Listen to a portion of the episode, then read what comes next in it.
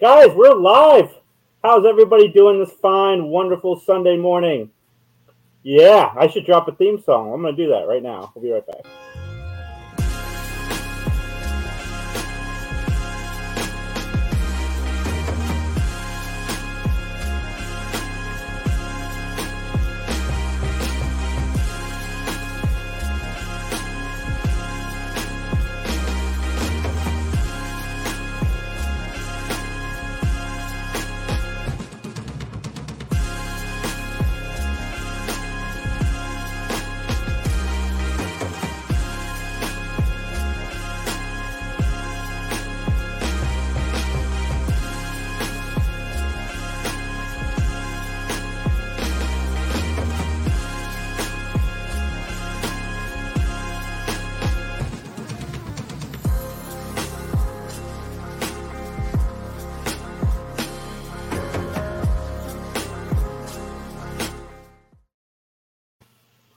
Like I said, everybody, welcome to another episode of the Three Geeks podcast.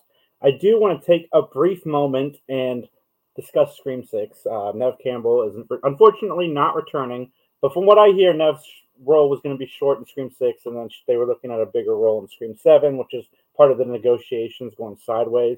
But one thing I want to pitch to the internet today, and I've been hashtagging it all over Twitter, is Jesse Camacho, friend of the show, was in Locke and Key, was in Working Moms we got to get him in this this movie because one, he promised me an interview about everything that happened behind scenes that he can talk about, and two, he'd be perfect for it. So everybody, hashtag Camacho, the number four, Scream Six, because let's make it happen, please, make it happen. It would really make me happy. Is uh wasn't was Neve Campbell a producer on any of the Scream sequels or not? Because that tends to happen when you have like a long-standing uh, actor. I don't think with... so. Hmm. I guess she was promised back end deal with Scream Three. Okay. And the Weinstein's never paid her. Oh, and then really? um, the Weinstein's then, are shady, you say. And then Scream Five, it did really well. Like box office wise, I think it's the highest grossing slasher of all time. And she can't get any of the money. Like I think she was talking to Jamie Lee Curtis a few years ago about how you know, at some point, women just have to decide like this franchise is mine, and I want what I'm deserved, and make the decision whether to leave or stay, and uh, fight for what's theirs. And that's what she's doing. And she's got a lot of backing from the cast of Scream. So I hope I hope Neve gets paid because I want her in Scream Seven. But like I said, until then, everybody hashtag Camacho for Scream Six. Let's get Jesse in Scream Six. It needs to happen like as soon as humanly possible. Yeah, I I haven't followed the Scream franchise since two, and I like the first two Screams for what they are. I don't have a personal investment in Scream, but I'm all for you know creatives getting their due and proper for stuff that they dedicate years of their lives to. Neve Campbell is as important to Scream as Jamie Lee Curtis is to Halloween. I mean, you look at the Halloween movies without Jamie Lee, and nobody's going to argue that they're not as good as the rest. And the same thing with Scream. But we haven't seen Scream without Neve Campbell, so I can't really speak on that. But hashtag Camacho for Scream Six. Speaking of Scream Six, I think Hallea should also be in Scream Six. It could be a nice little uh, yeah. Locke and Key reunion, Jesse and Hallea. Yeah. Oh my God, that'd be so much fun. Um, I actually have a friend in Scream, um, Mason Gooding, and mm.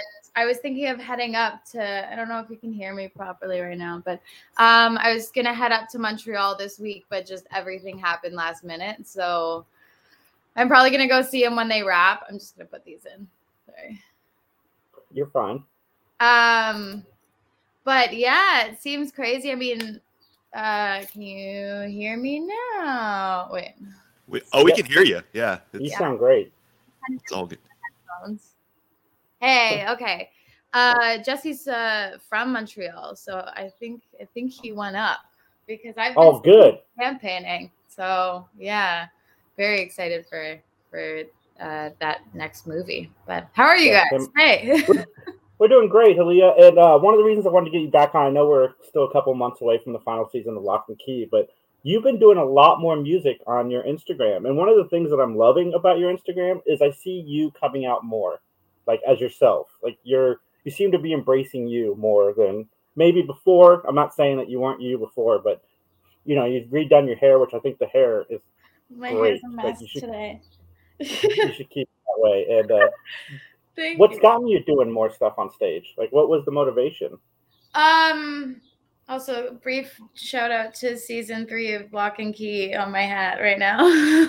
um, I've been I've been back on not really back on stage. I, I didn't really do it too much growing up, and then I got like really uh, discouraged by it in high school and stuff like that. And then I was reintroduced to um, an open mic uh, three, four years ago, maybe a year a bit before the pandemic happened. So um, I was just kind of getting back into that. And then the big fam jam started happening, which is just like this incredible group of musicians who all get together every Tuesday night and we just jam. And we um, just improvise all day, uh, like all night from like nine o'clock until one in the morning. And it's really special and um, it's taught me a lot. I'm gonna sit down here.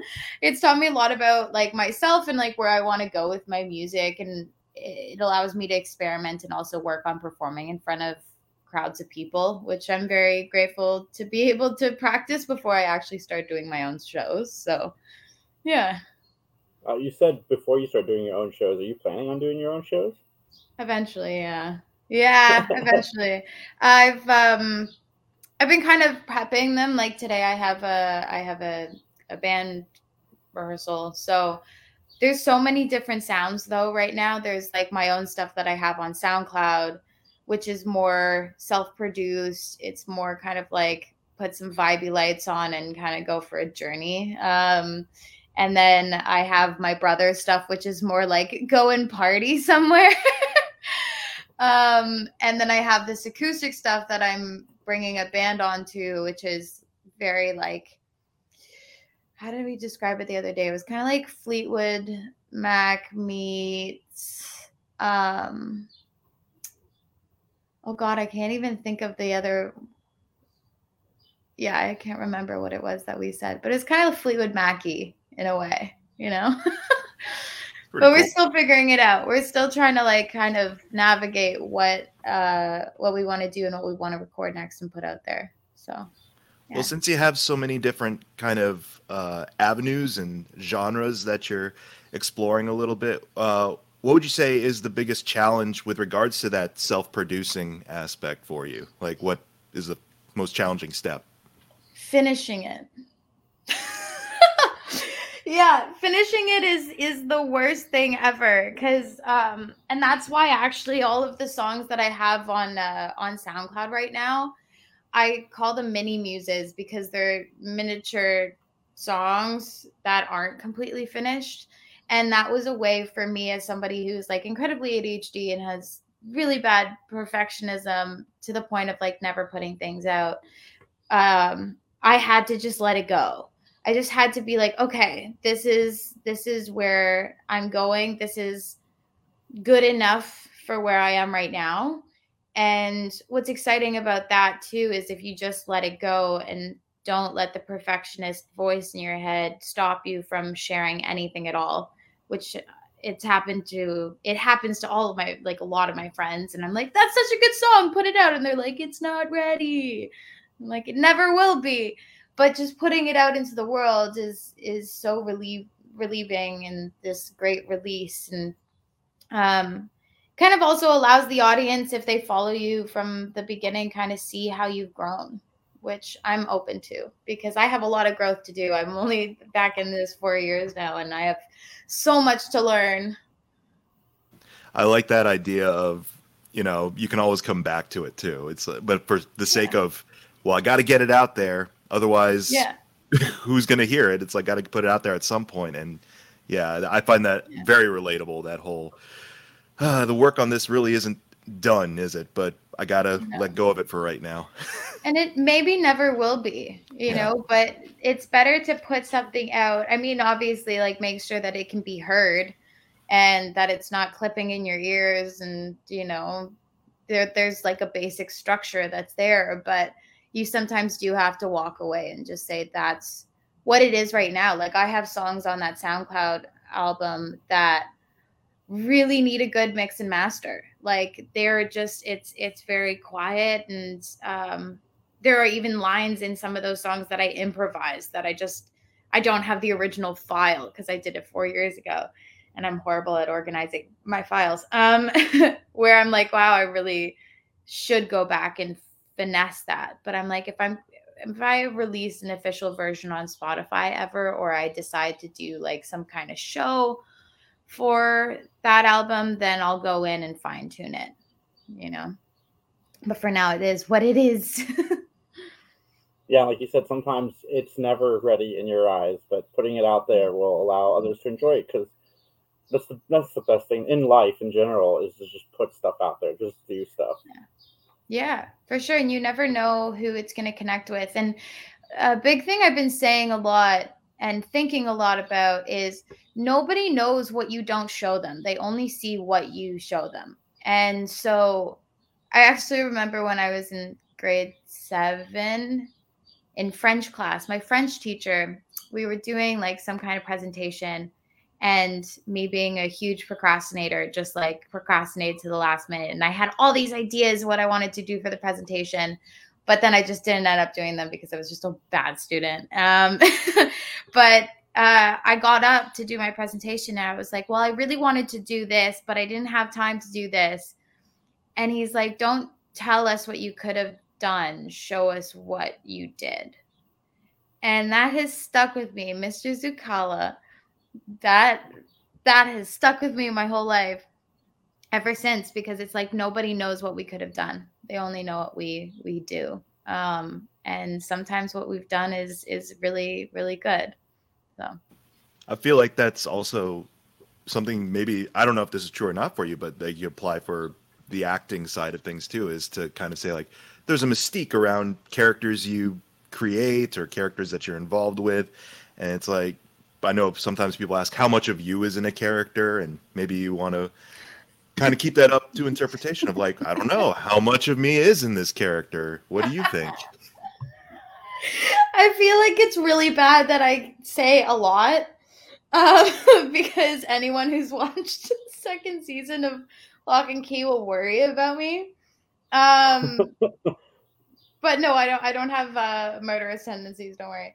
Um, yeah a lot a lot is in my characters of me. I think the uh, huge aspect of acting is finding yourself in the character because a big part of acting is finding the empathy for the character. Like even if they're a horrible character and they do horrible things like how can you love them?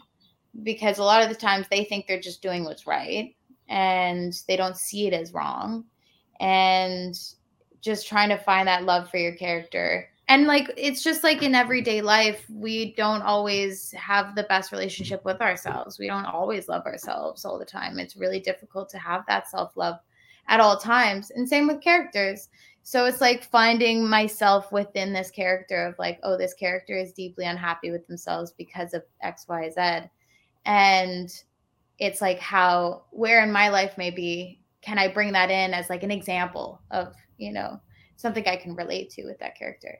But I think a lot, a lot is, especially with Eden. Eden was my like, I just like, I would just go on set and sh- turn her on, and she was just there, you know. But that was that was a fluke. you you gonna miss Locke and Key? Oh my gosh, I already do. We already filmed season three. Hmm. So it's been really um it's been about a year since we've finished filming. I miss it all the time. I still see some of the crew members, and I mean, I see Jesse, as you guys were talking about Jesse earlier. I see a few of the cast members and stuff, but it's been it's been a while, and I miss it a lot.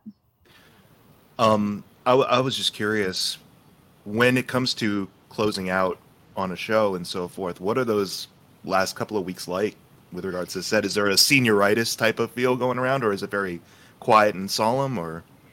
Um, it's funny because it was um I worked solidly on it for 8 months and that was like my first job where I was ever like going consistently throughout the week. It was rare to have like a week where I had no work, which was just such a freaking honor. I miss it all the time because like my favorite part of going and besides the work itself was just like seeing all the familiar faces for eight months and working with such an incredible crew and like we got really lucky we had a really really great um charismatic crew who worked together and um, was so friendly and just knew everybody's name and that kind of stuff. So it was kind of like a family. Um, and leading up to the last days of filming were hard because I had made all these little interpersonal like relationships with people. Um, but we still kept the fun up. We were always like trying to have as much fun as possible. Like nearing the last few days, we started kind of like playing music and like in the green room, like on loud and just making everyone dance. And, you know, because you can start maybe goofing off a little bit.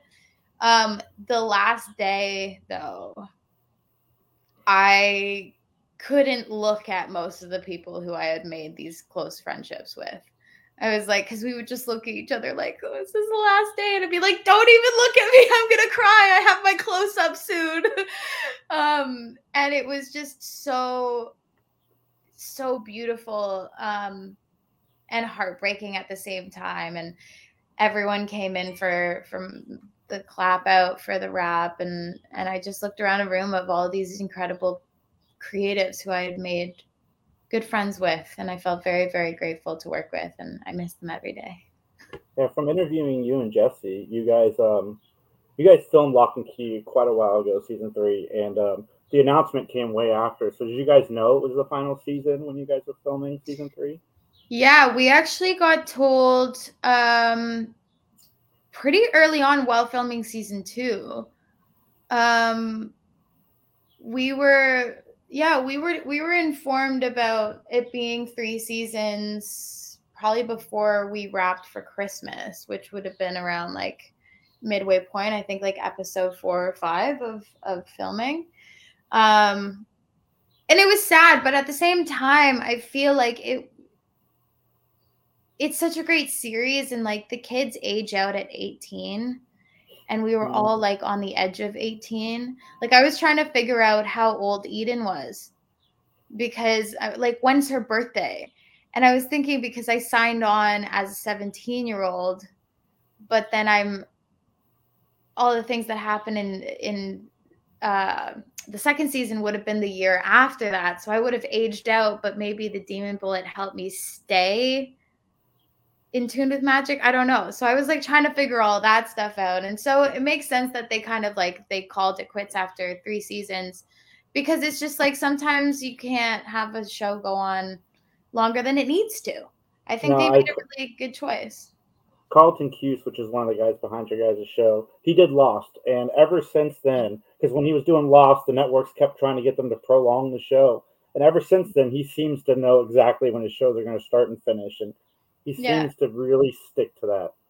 And I think that was kind of like the little bit of the of the joke of just like, you know, Carlton knows. Like Carlton oh. has been there before. Like he's been on productions that have probably gone on a little bit too long and like he's so seasoned in this in this industry that he knows when to make the good choices. And I know that it wasn't just him, it was Meredith Averill and Joe Hill and IDW and Netflix and all that stuff and everyone together making those decisions but it just made sense for the way that the story was going and i mean there's so much more that they can do in that like that universe um, because you have the 1775 stuff and you have the um, what's the keeper of the keys and then you also have the future like what's going to happen after these after the locks whatever happens in season three you know no spoilers.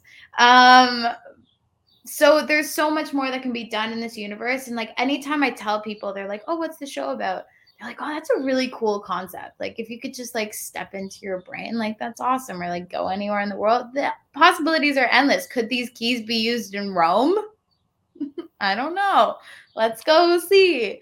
So yeah it's sad that it's ending after three seasons but i honestly think that it could have gone negatively if they prolonged it further than they felt like it was necessary to.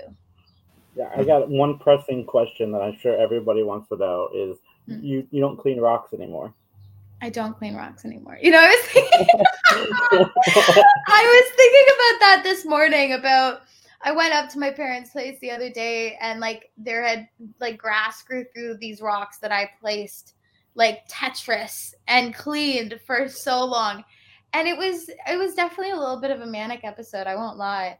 Um, I hyperfixate on things and it was just like six weeks of really tedious but meditative structure and that was right after i had gotten off of filming like mm. my majority of my stuff and it was it was definitely a little bit crazy i was thinking about it this morning like if i posted anything regarding the rocks again majority of my followers would not know what the heck i'm talking about they'd be like, What are you talking about, rocks? And I'm like, The OG squad is out there and knows that I was cleaning rocks with my hands for weeks. It's a little bit weird. Oh, whatever. I think, but no, I'm not doing it anymore. uh, we all have our kind of like coping rituals, as it were, and especially like you said, if you're like winding down from this big chunk of activity that you dedicated so much of your time to, it's like, okay, this can be a little bit more at ease. Yeah. Yeah, and I had uh, nothing else to do. Like I didn't have much to do. I was winding down. I was listening to podcasts. I was like calling friends. I was in silence a lot of the time too, which is maybe a little bit wild, but like it was meditative. It was like this this like this motion that me as someone who has incredibly debilitating ADHD felt so like in tuned with. I don't know, it was nice. I get it. It could be relaxing to do stuff like that. I, I yeah. trust me, I understand. But um, this is your fifth time on our show, so I want to thank you for that. And I hope that we get to keep you coming on, even though Locke and Keys in the past, because since you were on the first time, we've been fans of your music. So I'm looking forward to seeing that chapter of your career going forward.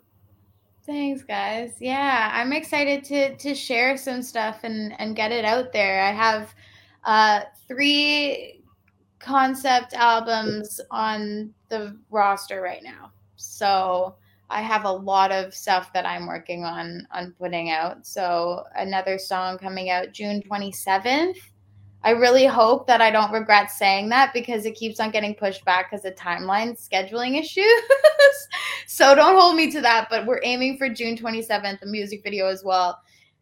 And then we have another one coming out in July. So so yeah, was it summer? In was, summer, expect good things. yes, sometime in summer. Yes, there will be new music and music videos on the way. I gotta ask. Uh, I'm sure this is a dumb question, but um, was it crazy uh, making a music video in a swimsuit in the freezing cold? I love the fact that you saw that music video because I, I didn't really push it much. Um, I just kind of kind of put that one and the other one out there. Um, yeah, it was so funny enough that blue dress is from Locke and Key. Oh, and oh, nice. I uh it was gifted to me and it was during like Eden's head stuff. Oh, spoilers. Um, if anyone hasn't watched it yet, they're behind.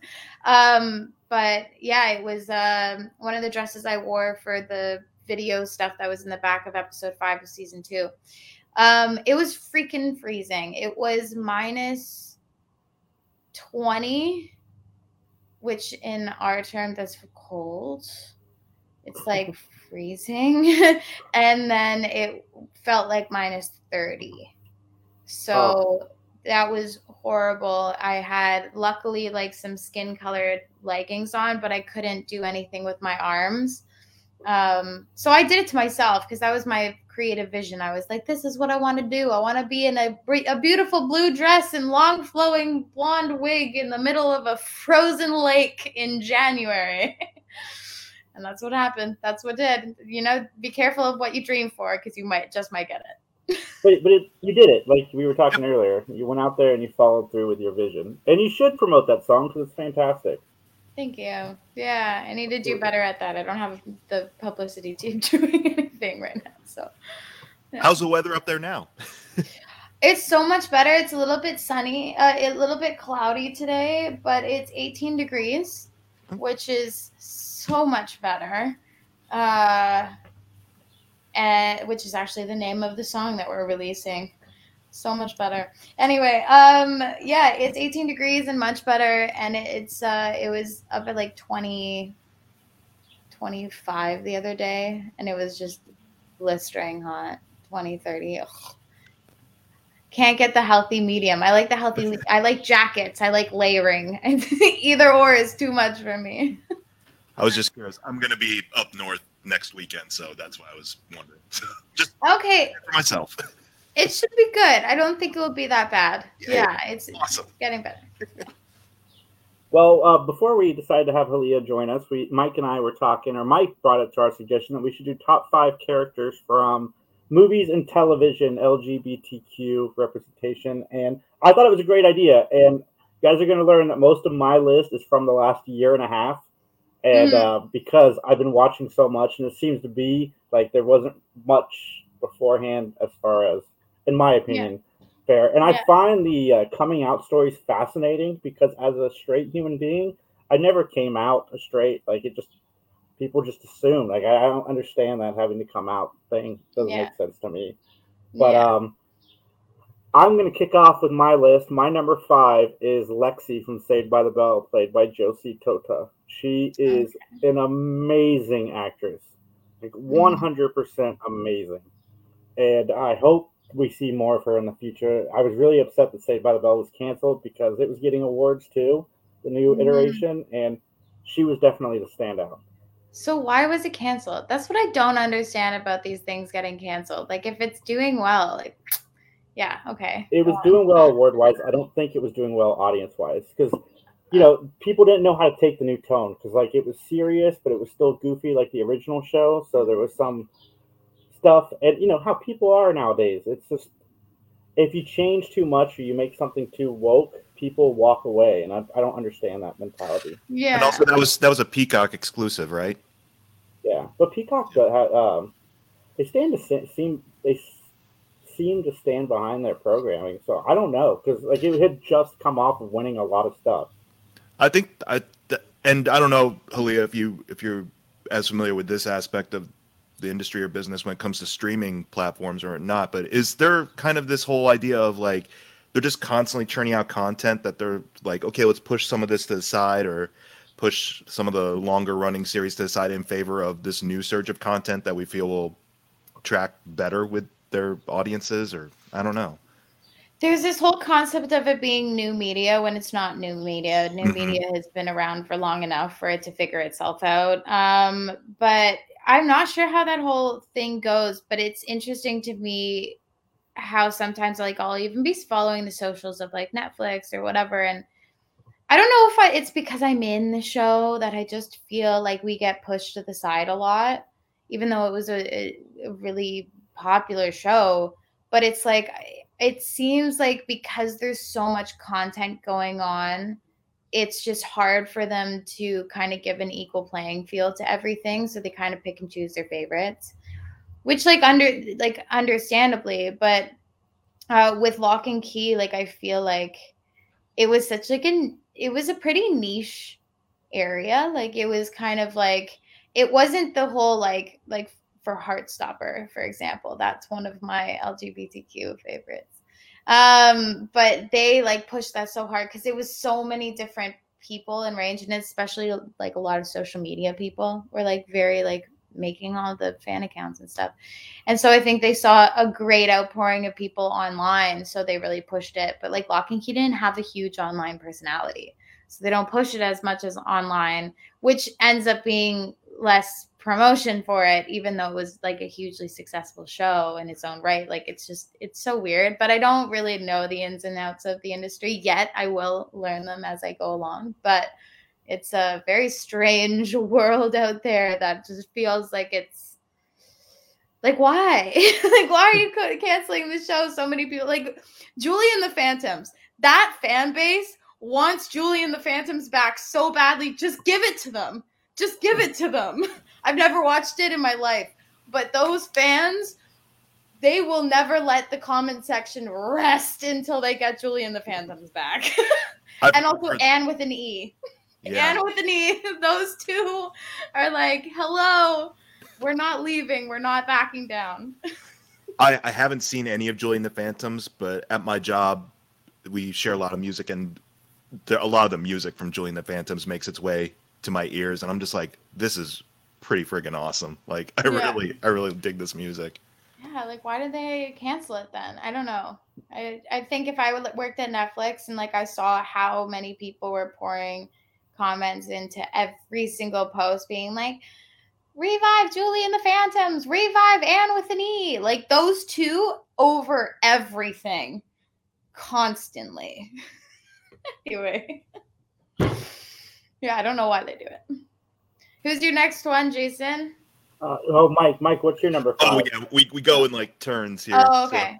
Okay. Um, well, yeah, as Jason was mentioning earlier, like a lot of these might be more recent or relatively recent, I guess, in comparison. Where I'm very old, Mhm. but um, uh, also in terms of like representation too, because I know quite a few of these characters. Some of them on my list are played by actual queer actors and actresses, and others are played by straight actors. And I feel I felt more, you know, if the performance and characterization is very empathetic and very reaffirming, then I feel it's worth mentioning. Uh, and this is a character who I don't know if the official character has been, you know, uh, come out as queer or what have you, but the actress certainly has. Cassandra Peterson as Elvira. I'm. This is like the third Mm. list in a row that I've mentioned Elvira on it because I love Elvira.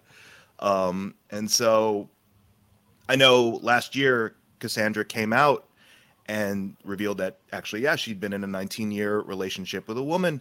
Uh, but to me, Elvira has always been bi at least, which Mhm. I now relate to a lot more because I'm bi. So uh, there's just this aspect of that character that I've always really enjoyed where whoever you are, she's always so amicable and uh, always so in the most high spirits, even though, you know, the character herself is dressed in the macabre and everyone, especially in the movies that she does, everyone looks at her like, who is this weirdo, so to speak? But she does not care and she owns it. And I love her vivacity and how much she takes ownership of her life. And so Elvira absolutely like is one of my favorite queer characters. She's in my mind at least. Yeah. I'm gonna look that up. I've never I've never seen. Um that's a good answer. I- okay. I know who she is, but I've never seen any of her stuff either. I need to because, like Mike said, he's mentioned it on like the last three or four lists, and I need to investigate. Always. she's i mean she's also hilarious too so like and she's been around for such a long time um that yeah she's a staple in like horror fantasy stuff at this point so she's like the grand marshal now of horror pride so to speak That's so Right. interesting how she's been in a relationship with a woman for 19 years and it's not like bigger information. I mean, well that's great for the privacy purposes. but- sir uh, but the reason why is because she last year had an autobiography she put out an autobiography or memoir and that's where it was revealed and it's like yeah and we were all like a lot of us were like we kind of already knew We kind of Awesome. figured that. Yeah. Amazing. What's your five, Leah? Uh, like, uh, like my last in line or my first? What do you mean? Like, Uh, have- five. Number number one would be your best, but you can do it however you want. yeah want. we do it in whatever order sometimes we just list them out Um, I just watched Russian Doll, and it blew my mind.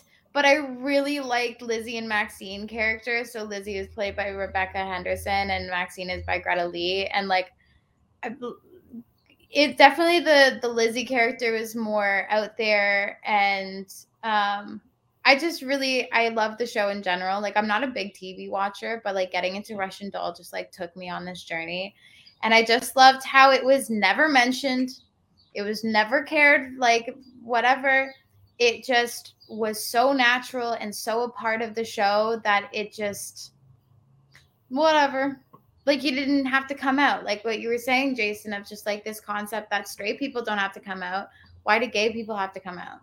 And obviously that's a whole conversation for another day. that was one of the things I liked about uh, Lexi on um, Saved by the Bell because um, you know we uh, Josie uh, Tota is um, trans in real life, and her character was trans on the show, and it was only mentioned once, very briefly. But other than that, she was treated like a normal person, which she Yeah. should be. Yeah. That reminds me to put down Hunter Schafer. Spoiler alert. Incredible. Yeah. Yeah. We're just now trading off shows and I Yeah. Yeah. Yeah. All right. Well, my my number four is um, Tony Padilla from Thirteen Reasons Why. You could tell my daughter influenced my list a little bit because I watch a lot of these shows with her. Uh, he was played by Christian Navarro, and he he was my favorite character on that show. He had the most range and the most heart, and I I think he's it's fantastic, fantastic performance, fantastic character, fantastic show, really. Nice. I've yeah, I've been told a lot of differing opinions on 13 Reasons Why, but one thing that some people mentioned has been that particular character, Tony Padilla. So The Mhm. first season is just amazing. Mhm. Uh, part of me wishes they had because originally they had shown like the suicide and like the you know the impact and what it was, and they ended up removing it. I kind of wish that that was still there because I feel like that was more impact on the show. But uh, yeah, fantastic show and fantastic character.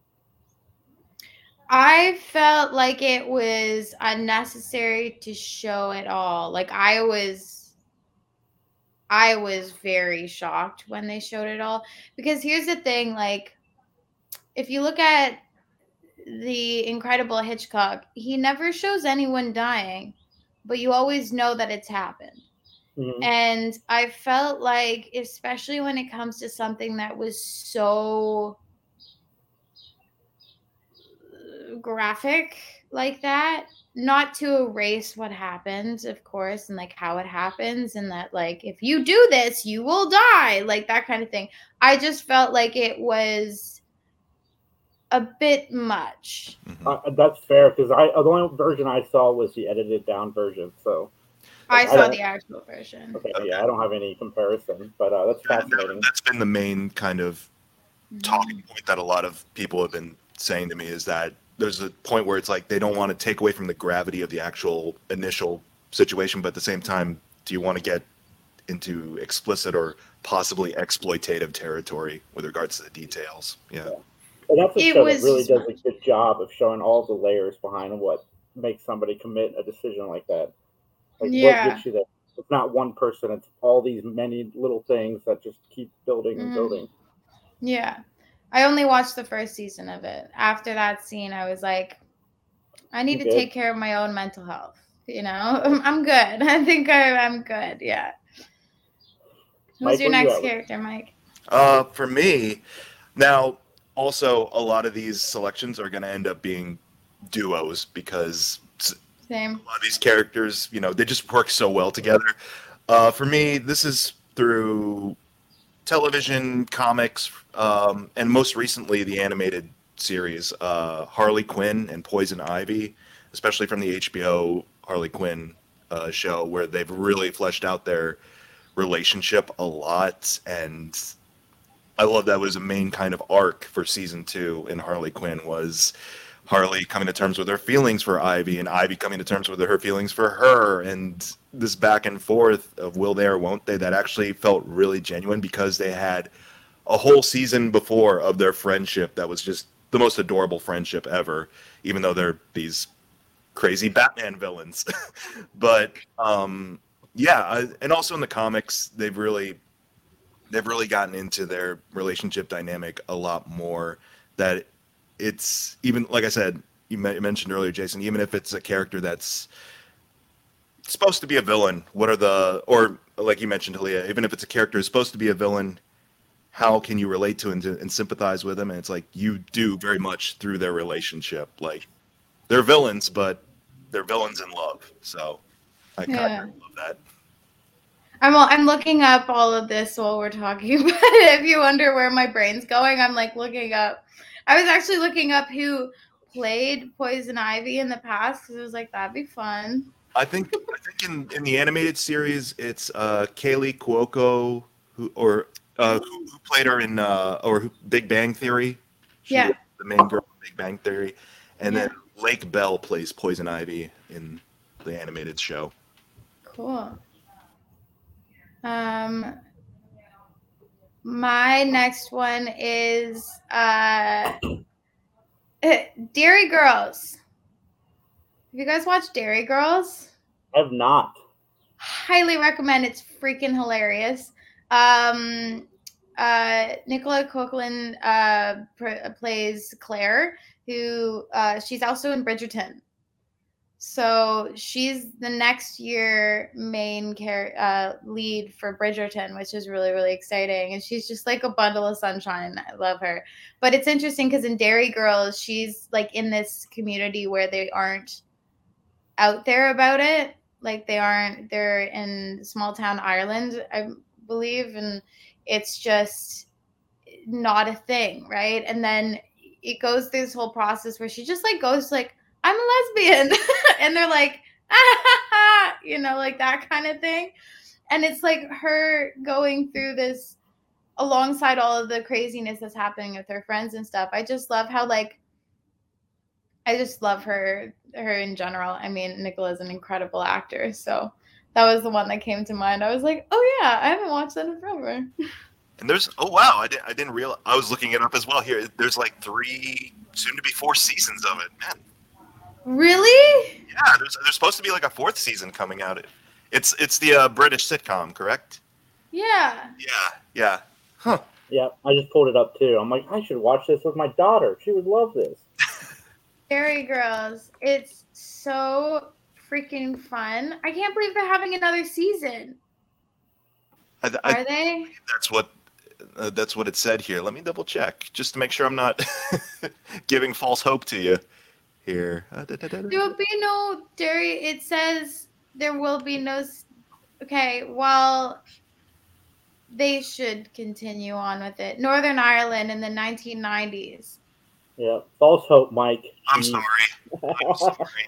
Oh, I got excited for. I was like, I got excited for Leah being like, oh, maybe there'll be more of it, and it's just like, oh, no, that's sad because, like, that's such a good show. well, They're so funny. Let's get another hashtag going. Hashtag more dairy. More Derry Girls, please. I'll be up there with the Julia, Julie and the Phantoms, and the and with the Evie, like bring back Derry Girls. Now you Yeah, get 'em- turn around. Now you're in the comments being Yeah, bring back Derry Girls, please. Yeah, make Yeah. sure the hashtag includes dairy girls, not dairy, because I don't want any more it. I like what we got, and I don't want that to continue. But dairy girls could, go on forever. Um, I just realized my entire list is television. Uh, my number three, and then after number three, we get into a few older shows, but uh, my number three is uh, Jake and Devin from season one of Chucky, played by Zachary Arthur and Björgvin uh, Arnarson.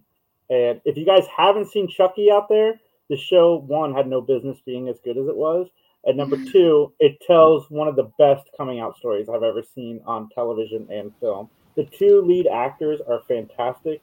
Um, and it's just it's a simple story about you know coming out being in this position as a young kid and what you go through and i just done very well like i i do have a family member who's dating one of the cast members so that aside i just want to put it all out there like i was so glad the day that i watched this show and i didn't have to lie to her and say oh yeah it's good It's fantastic." no it's fantastic the young actors on this show are just amazing have you seen any of it Julio?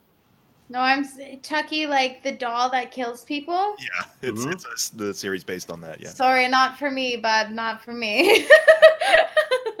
no. Uh, t- the amount of heart though is so good and you know chucky has a queer son in the series as well and that comes up in the I love that. franchise. I've been seeing things about that of just being like, if Chucky can get behind the gays, so can you.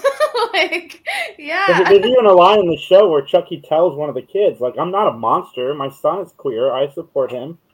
It's Mhm. like, wow. The things Call that him you out. Call him absolutely. out. Yeah. Sorry, I was, I was miming earlier, like Jason's check is being written as we speak. There you go. From like from Chucky, yeah. Thank you for the Chucky name drop there. Well, for a long while now. I- I've been championing it, yeah, but I, I, I got to put that out there because anybody that knows me knows that, that I have that piece of my family, so I want them to know that I liked it above that not just because of that situation. But uh, Yeah. Unbiased opinion, certainly. Yeah. To some what's degree. your what's your three, Mike? My three, um, this is going back a ways to a movie now. This is Armand and Albert Goldman from The Birdcage. This is another movie that I will not shut up about. It's one of my favorites of all time. Like, I watched this with my folks when I was really young, and I should have known something about myself then because something just clicked for me, not just with the comedy, but with the characters, especially because it's certainly campy and uh, Albert is played by Nathan Lane, so he goes very big and flamboyant, but there's a lot of heart and a lot of character to the to this couple that even when I was younger, as I was watching it, like it really resonated with me how much this couple loves each other and how they're trying to how they're willing to put themselves through this farce of a presentation for their son who is trying to get the approval of his fiance's parents who are very conservative republican people from ohio Um, Oh. so- Robin Williams. yes robin williams i mean i didn't Wow. mention yet the x factor that is robin williams in this like and he and Oh yeah. he's the one who's actually kind of more reserved in this movie. Like Nathan Lane is the one who's going big and very exaggerated with his gestures Oh. and his behavior. Robin Williams is, for lack of a better term, the straight man to Nathan Yeah. Lane in this movie. But they're still you believe them as a really loving couple that just can sometimes really push each other's buttons. Okay, I gotta I gotta read the the uh breakdown. A gay cabaret owner and his drag queen companion agree to put up a false straight front so that their son can introduce them to his fiance's right wing moralistic parents. Yep. Wow. Okay, I'm watching that tonight. yeah it, it's a it's a journey. It, it really it really is. And like i said this is coming from the mid 90s um which i felt was trying to get a lot of representation out there but didn't have a really solid way of going about it. But i feel like this is one of the movies that was able to say like yeah certainly we can have flamboyancy and over the topness you know with this this culture of drag shows and so forth. But also these are human beings. These are flesh and blood characters that you want to root for and invest in and absolutely like there's a scene in the movie and i get a little i'm getting a little teared up just talking about it but like they where they just have a sit down conversation by the ocean and it is like one of the most beautiful and also emotionally devastating things i've seen in movies so absolutely check it out enjoy the birdcage Lee. it's it's a trip I'm excited. I'm really excited to see this. I was I'm looking up the at the cast. Um and then I ended up at jo- Joan Cusack's IMDb because uh Ann Cusack is in the birdcage, I believe. Yeah, Ann Cusack. And she's been in uh 59 movies and 19 TV shows. She wasn't in the birdcage. This is totally irrelevant to everything we're talking about. But I just ended on I'm like, wow, that woman has worked. You just summed up IMDb in one sentence. Like I I was here and then I ended up here. I don't know how I got here. it's such a rabbit hole. There, there's no like once you start on one tangent, you'll find yourself like 20 Yeah. tangents later somewhere else. It's All the time. Speaking of uh, Robin Williams, almost on my list was the hairdresser and the guy who fixed him up in Mrs. Doubtfire, who was also in Independence Day playing a similar character. Harvey Fierstein. He's I got love that guy. he's got the Yeah. like this. Yeah. He's fantastic. He was almost on my list. But Hallea, what was yours? Uh Love Victor, Lucy and Blake's bi drama. So they never ended up together in the last of the I believe it was the second season that they just I think they're filming the third season. Mason is also in that. Mason Gooding, he plays um the I forget his character's name. Mason, forgive me. Um she they introduced Lucy as being I have to know my uh love Victor cast. What character do you play? Well, Andrew. Andrew. Um, she's introduced as like his girlfriend, and then Lake and Lucy start having like this like fling, and I really love that kind of like throughout the season you kind of kind of get the vibe, but you kind of don't. And like that's just my whole entire existence at all times. I'm like, am I catching a vibe? I don't know. And then it's just like you end up going, yeah. I I really love them. Um I think Ava Capri is is great and Bebe Wood is great. And I just would love to be on a show like that. I think that's such a cool show. Now that was also it was a show, but based off a movie, right? Love Simon. Yeah, Love Simon. Yeah. Love Simon. Yeah. Okay, that's. Uh, I was like, wait a minute. I think I know one of these. So. I remember. Actually, um, I remember hearing about this for the first time, and um, I was really surprised, and I'm I'm glad uh, that Disney was like so attached to this. Like they were out mm-hmm. doing it and promoting it, and because Disney usually slyly shows representation. It doesn't usually lean into it. And with this, they leaned into it. And I was like, okay, maybe things are starting to change over there mm-hmm. too. But um, this is something I want to watch. Like, I, this is another show that I think I my daughter could really get into. There's a cliffhanger at the end of season two that I'm like, tell me whose door is it? um, actually, going back to something you said earlier about straight actors playing gay characters. Um, uh, Michael uh, Cimino, who plays Victor Salazar, I don't believe is out or identifies as um, anything other than straight at this point.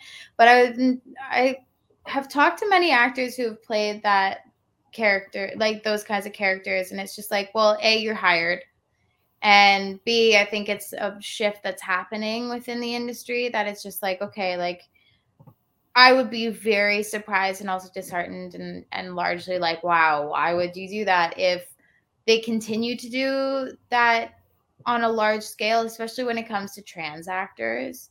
Like we went through a lot of years where it's like, I mean, Cillian Murphy killed it, but I don't think playing a trans character if you're a cis a cis body person is not really like a thing that I kind of get behind because there are so many incredible actors who are trans who can very well just play anybody. Mm-hmm. But especially if the narrative itself and the character, you know, the character arc itself is tied to that specific identity. It's, I feel it's very important to have someone mm-hmm. who, you know, is trans to be able to mm-hmm. absolutely sell you on that, uh, yeah. that story arc. Yeah, I, have never been a fan of, of that in particular. Uh, like you mentioned before, it sometimes with like uh, hetero actors portraying more queer or, um, or bisexual or what have you. Like certainly there's this nebulous area, but when it comes to the trans experience, absolutely, I feel there are many details and idiosyncrasies that only a trans yeah. actor could bring to that role. So for sure, and yeah. you're only going to get a better performance anyway you know it's one thing to be like a kind of actor that's like i want to be in the character and do something that's so far beyond myself. And like sure we could say that for the actors who have come before to do that but we have such a a diverse group of actors who are capable of telling their own stories. And i think we need to allow them their space and give them that space to tell their own stories.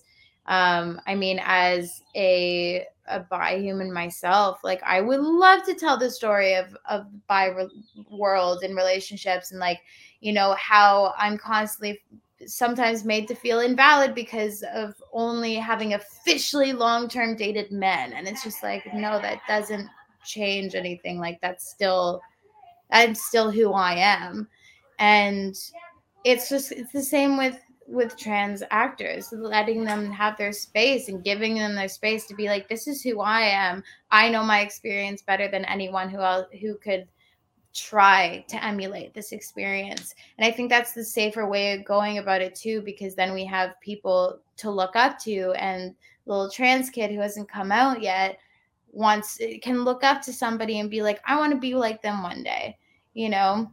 And not be like, oh, wait, no, my reality of what I think is a trans person because I haven't seen them anywhere else except for on my TV is fake because it's played by a straight cis person, you know?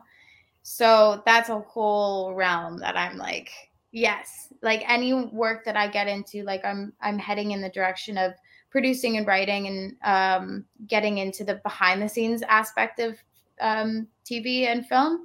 And a huge part of everything I'm writing is like, okay, I want to represent the people I know in my community. And the people in my community are just from everywhere and every aspect of the human experience. And I'm like, yeah, let's write for the the people who are are going to live authentically on screen because that's going to be the most beautiful thing to watch and that's going to be the most connective way of telling a story is to have somebody who's, you know, experience something like that tell it authentically through their own words and their own expression and their own experience. Tangent. Yeah, absolutely. oh, not relevant though. Relevant tangent, yeah. absolutely. I agree. Um, um yeah. I want to do a quick shout out because you mentioned you know trans actors and they're killing it on TV right now. Laverne Cox mm-hmm. was recently in Inventing Anna. Um, Jesse James Keitel was on uh, Big Sky and um, Hunter Schafer on Euphoria, all doing a great job. Mm-hmm. And like, the one thing that I I think really, like you said, you know, getting these people represented on TV played by themselves, it also creates exposure to people that have been raised to be afraid or, you know, various reasons why, you know, but it allows more understanding because you see these people on stage, you're like, oh, they're just normal people, which they are normal people. It's crazy. Well, I think that speaks overall to not just this, but culture in general is and you've heard me harp about this ad nauseum, Jason, many times. Hallea, I apologize in advance. Is that I hate it when you know audiences and fandoms like start to pigeonhole themselves into just one specific yeah. thing, because again, that that precludes anything else. And I'm, I'm certain you can't be in the know about every single show, every single piece of art, every single piece of literature out there. That's just mm-hmm. you know a physical impossibility. Yeah. To purposefully like cordon yourself off from anything else just because it's not what suits your palate at that moment. I mm-hmm. feel it's you know it's not beneficial for the self, especially. Like I'm always just trying to find something new, even if it's like it's in a completely different language. Like I'm really getting into Tollywood mm-hmm. and Bollywood movies right now. Uh, cool. I watched a really great uh, Tollywood film a couple of weeks ago that blew my mind, and I'm just like, I need to watch more cinema like this, and you know, and getting into more stories, having to deal, like you said, Aaliyah, with experiences that maybe now I can relate to, which is, mm-hmm. you know, stories about being bi and what that means. Mm-hmm. And someone mentioned in the comments here, like the frustration that comes with having to justify um, our our intimate connections with people, even though they're like, well, doesn't that just mean you like this particular person? It's like, no, it's you know, having to combat the erasure of our identity in that regard. Mm-hmm. Well, so many audio. people. Hmm? Go ahead. Go ahead. Go ahead. Uh, so many people become so uh, closed off to it because they don't allow themselves expansion of their understanding of the world and themselves. And so when it comes to even like considering a black James Bond, like people are like, "Oh my god, no, we can't have that." Why? Why? Give me five good reasons. Give me two good reasons why. Actually, give me one. If you have one, you don't have one because there is no one good reason. There's no five good reasons. It's an actor who has different melanin levels in their skin. like, if they're good at what they do, I mean, if they start hiring people just based off how they look and not how talented they are. That's one thing. But how many white actors who suck are getting way too much screen time? Like there's just it's that's where it is. Sorry, that really yeah. that that's uh, absolutely on point. And like especially with a stable of like James Bond at this point in the cultural mindset there doesn't need to be anything to say like exclusively white guy at this point. It's like British intelligence agent. That's yeah. it. and at this point, it's been played by so many freaking people, and yeah. it's like we can do anything we want in these universes because they're they're not real.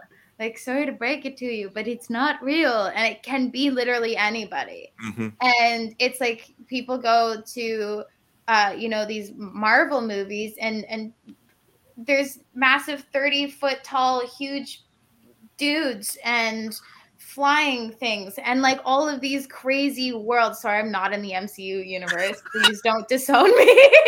yeah, but you guys could hashtag that Hallea for the MCU. Let's give her some of that Disney yeah. money. Yes. We'll love that.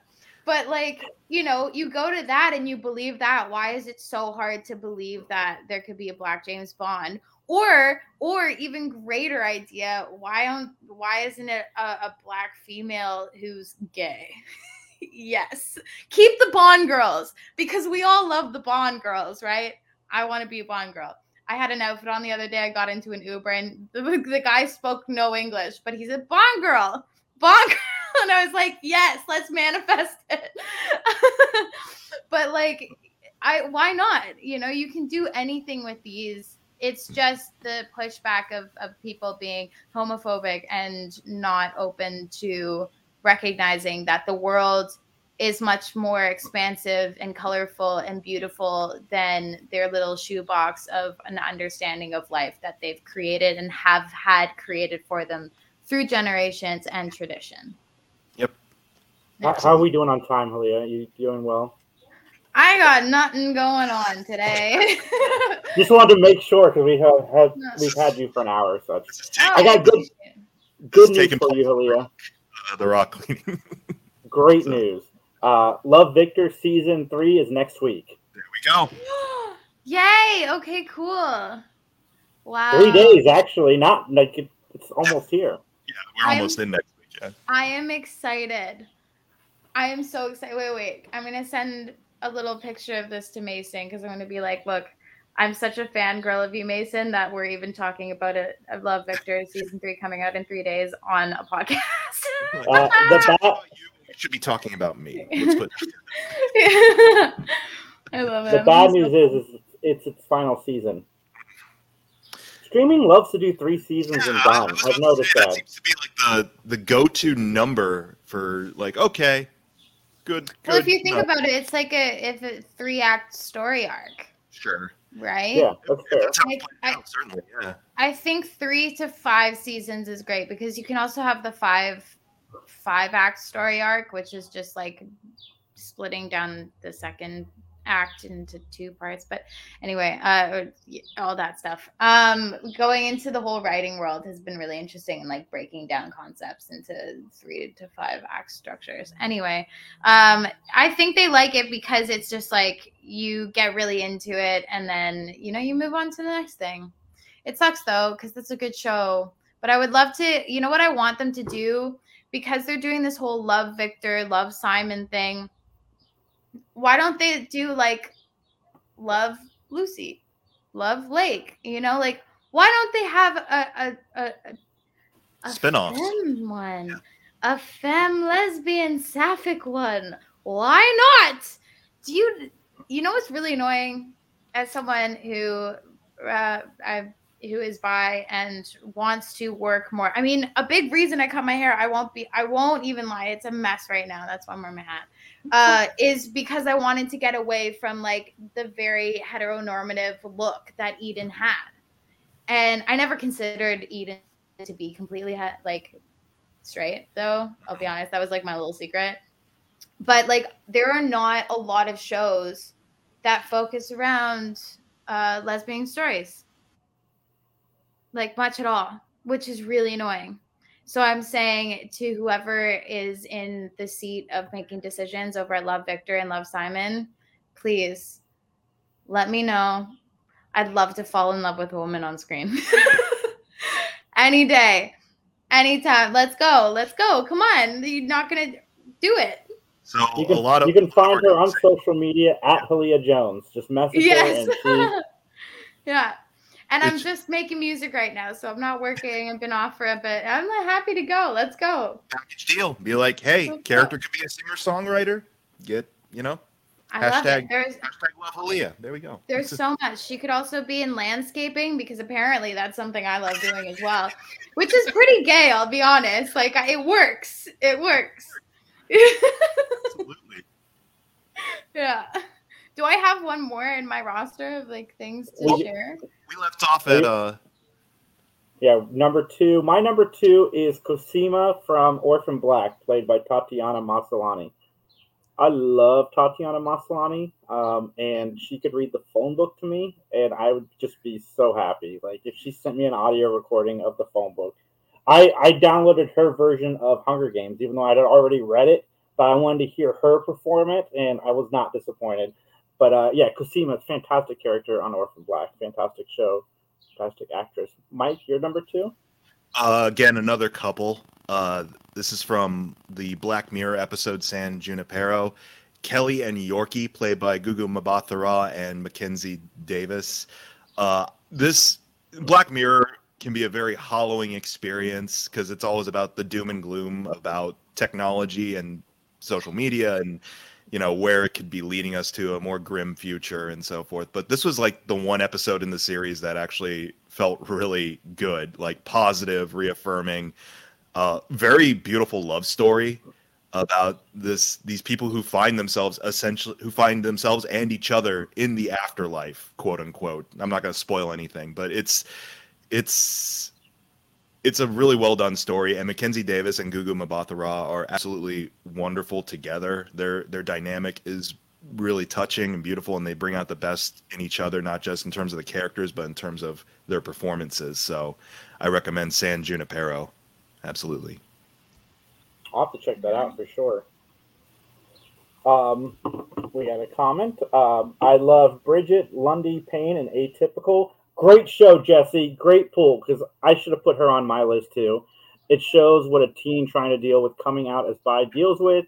If only it was so acceptable in my teen years. And that is unfortunate. First, that it wasn't acceptable when we were younger, but um, two, oh my god, this this show is perfect on so many levels. One, it deals with autism on a level that's not making fun of the autism, like it's a character that has mm-hmm. autism, and then on top of that, they're dealing with the sister who's coming out as bisexual, and they do it in such a great way. If you guys haven't seen Atypical, it's one of Netflix's highlights as far as original programming goes. Good pull, Jesse. What's your number two, Hallea?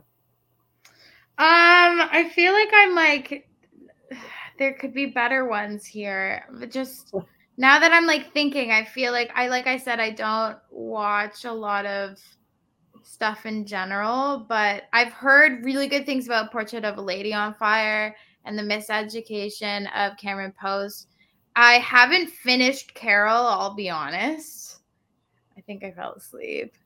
Um, there's just like a lot of things that I need to watch that I feel like I'm like not. I was like racking my brain. I was talking to my friends about it yesterday. Just being like, what do I put for this? Because I haven't watched a lot of movies. Oh, I care a lot. That's great. Um, uh, sex education, uh, Eric Ncuti Gatwa, he is incredible. He's so funny.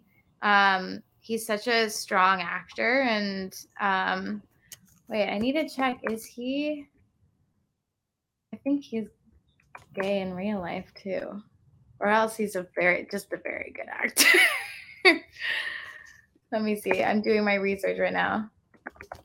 It's okay. We, we usually have Max as notebook and pen guy, where if we're doing lists, he's actively, I think, writing down his lists as he as we're doing them.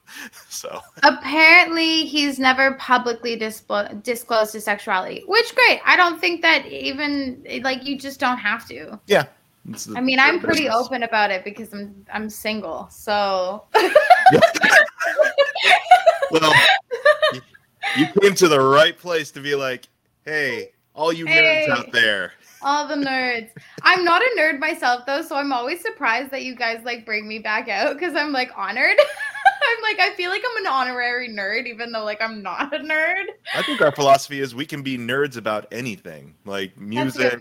Like we we got some music nerds on here. We got I could some... be a nerd about music. Yeah. It doesn't matter what you're into with us. It's uh, we bring you back when you gel well with us, and like you Jesse, and we have a few others that just gel really well when they're on. I have mentioned before though, like whenever you do leave, you know, the the the podcast, at least when I've been on the show, it immediately we go from like being really energetic and exuberant to then it's just a bunch of us old guys like talking about old guy stuff, and I'm like, man, can we get Hallea back? Like, I love that. Because like I I'm the kind of person where I either have like a lot of energy or I just don't have much at all. and I have such a resting bitch face. Like I just like like my resting bitch face looks so angry and so tired. And so that brings me a lot of joy to hear that because I'm always worried that I'm gonna like bring other people's moods or energy down, but that's like usually later on in the day. Or I'm in my 30s, Mike. I'm not that old. We you you Granted, run, it's only for another six months, but I'm still in my 30s. you run a podcast talking about Matlock, like I do. that's that's some old man stuff like there. And I think one time we were Love talking that. about we were talking about what belts fit fit best on our pants. I'm like, we're old men, and we're talking Hey. about this. I had to get a belt the other day because none of my belts fit me. Like whenever I go get a belt, even the small one, it just like it doesn't fit. So I got one that has holes along the entire belt, and I'm like, nice, okay. That We can talk belts with you guys too. We can all be old together. there we go. no, no, you you- you're youthful. You you. bring the youth, bring the youth, the youthful elixir. yeah, no, it's like my back's starting to hurt. Yeah. Uh, Mine already My- was. That's why I'm sitting on the floor. My number one is um, forget the showrunner. This show is just fantastic, and it was really my first experience with a gay character on TV, and that is Willow, played by Alyson Hannigan in Buffy the Vampire Slayer, That's right. I yeah. and Uh, Tara, and Tara, of course. You can't Yeah, really mention Willow without Tara, but very well done story, and um, uh, it's a shame, you know, like all the behind the scenes drama with the showrunner. But if you guys out there haven't watched Buffy, I highly recommend it. hmm Yeah, I remember that. It, it was like a gradual kind of arc that developed for Willow as as the show went on. Yeah. Nice. I remember it kind of being controversial at the time. Mm.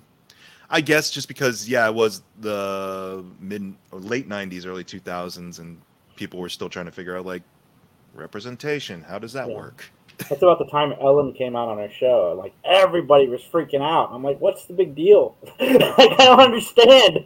The Yeah. show's still funny. She's still the same person she was ten seconds ago, but apparently society. Jesse Jesse says, uh, "Hell yes, Willow and Tara were the reason I realized I was bi."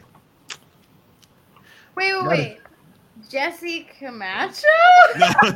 very No, very I was about different, to Jesse. say, are you telling me that I'm just learning that one of my best friends is bi? No, very different Jesse.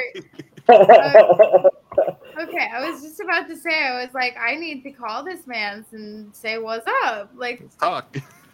yeah. Um, did you give yours, Mike? Oh no, no, sorry, I was just realizing my number one. Uh, David Rose, played by Dan Levy from Schitt's Creek. Oh, Oh, did I steal one? but yeah, yep. sorry. Oh, well, well it's uh, so that was your number one as well. Uh, that was one of my number one. I chose to go a different route of something that wasn't as well known, but or I guess kind of well known, but good choice. Yeah. Oh my gosh, do I love um that dynamic between Noah Reid and, and Dan Levy. Like that show just in general It's such is a yeah, it's a beautiful show.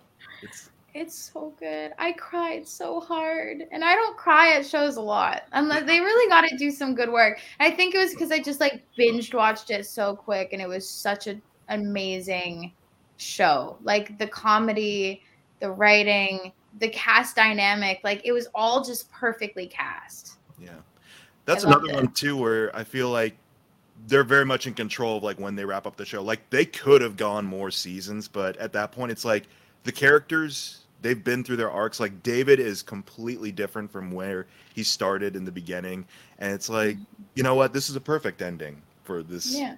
character, and it's just like yeah, no, and Dan Levy is just an awesome you know talent. So good. Yeah.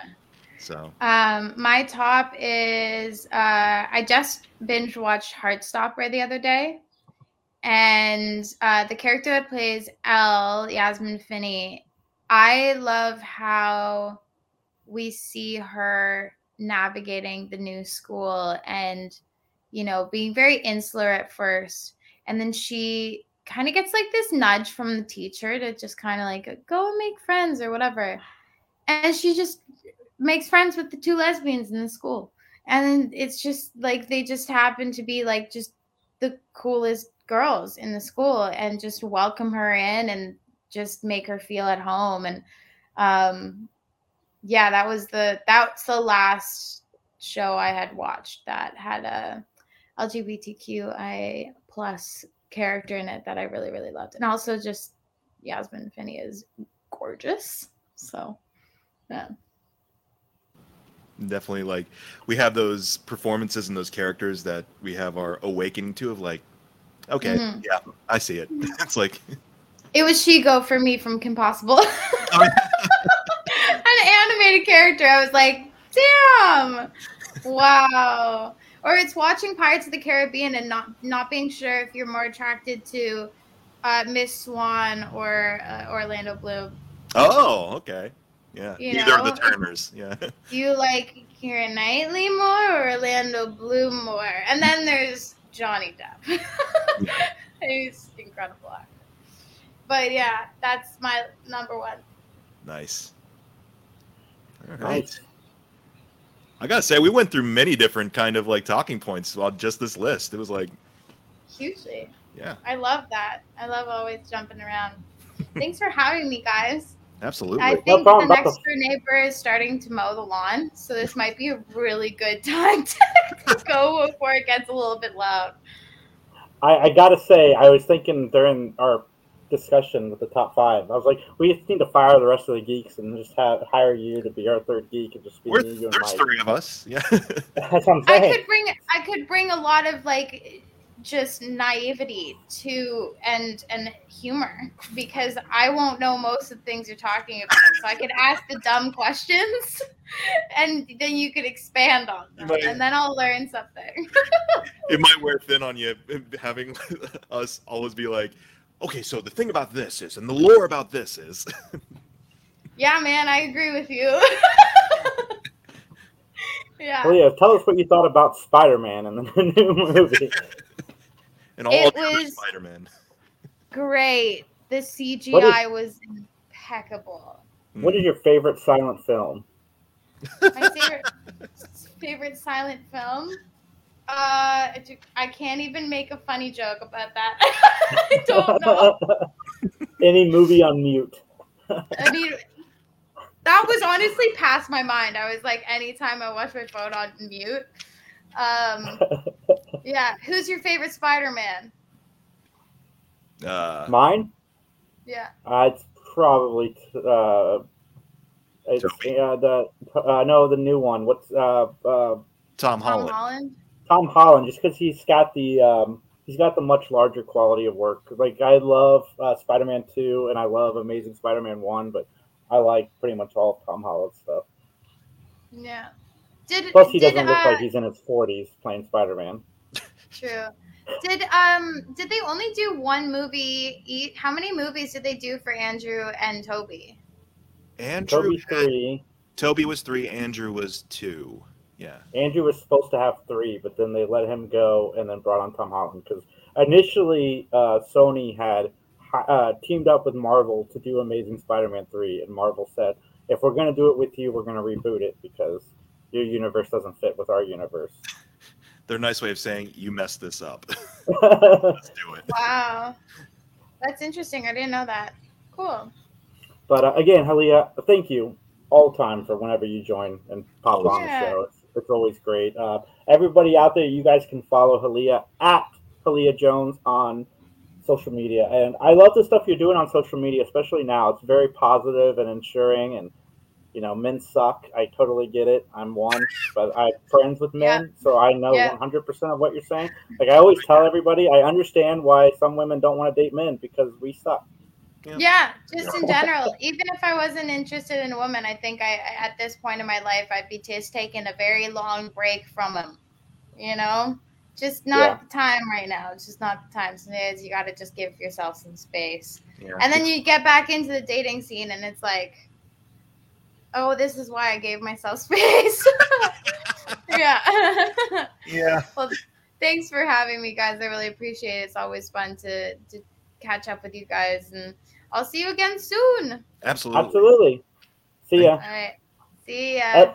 All best. Everybody else out there, you guys can have a great day. Remember, check out Hallea on all the social medias. Hashtag Camacho for Scream 6. Also, check out Mike at youtube.com forward slash Mike McGTV. I gotta say, Mike, this is one of the best shows we've done in a long time. Yeah. And now I feel old because Hallea's gone. so so let's talk about Metamucil. no, no, it's it's always fun to just kind of yeah. These are always I always love the top five episodes too. In general, like it's just mm-hmm. fun to hear everyone's choices. Yeah, ab- absolutely. Uh, everybody out there, I wish you guys a great weekend or rest of the weekend and safe week next week and enjoy each other. We'll talk to you guys soon. Recycle your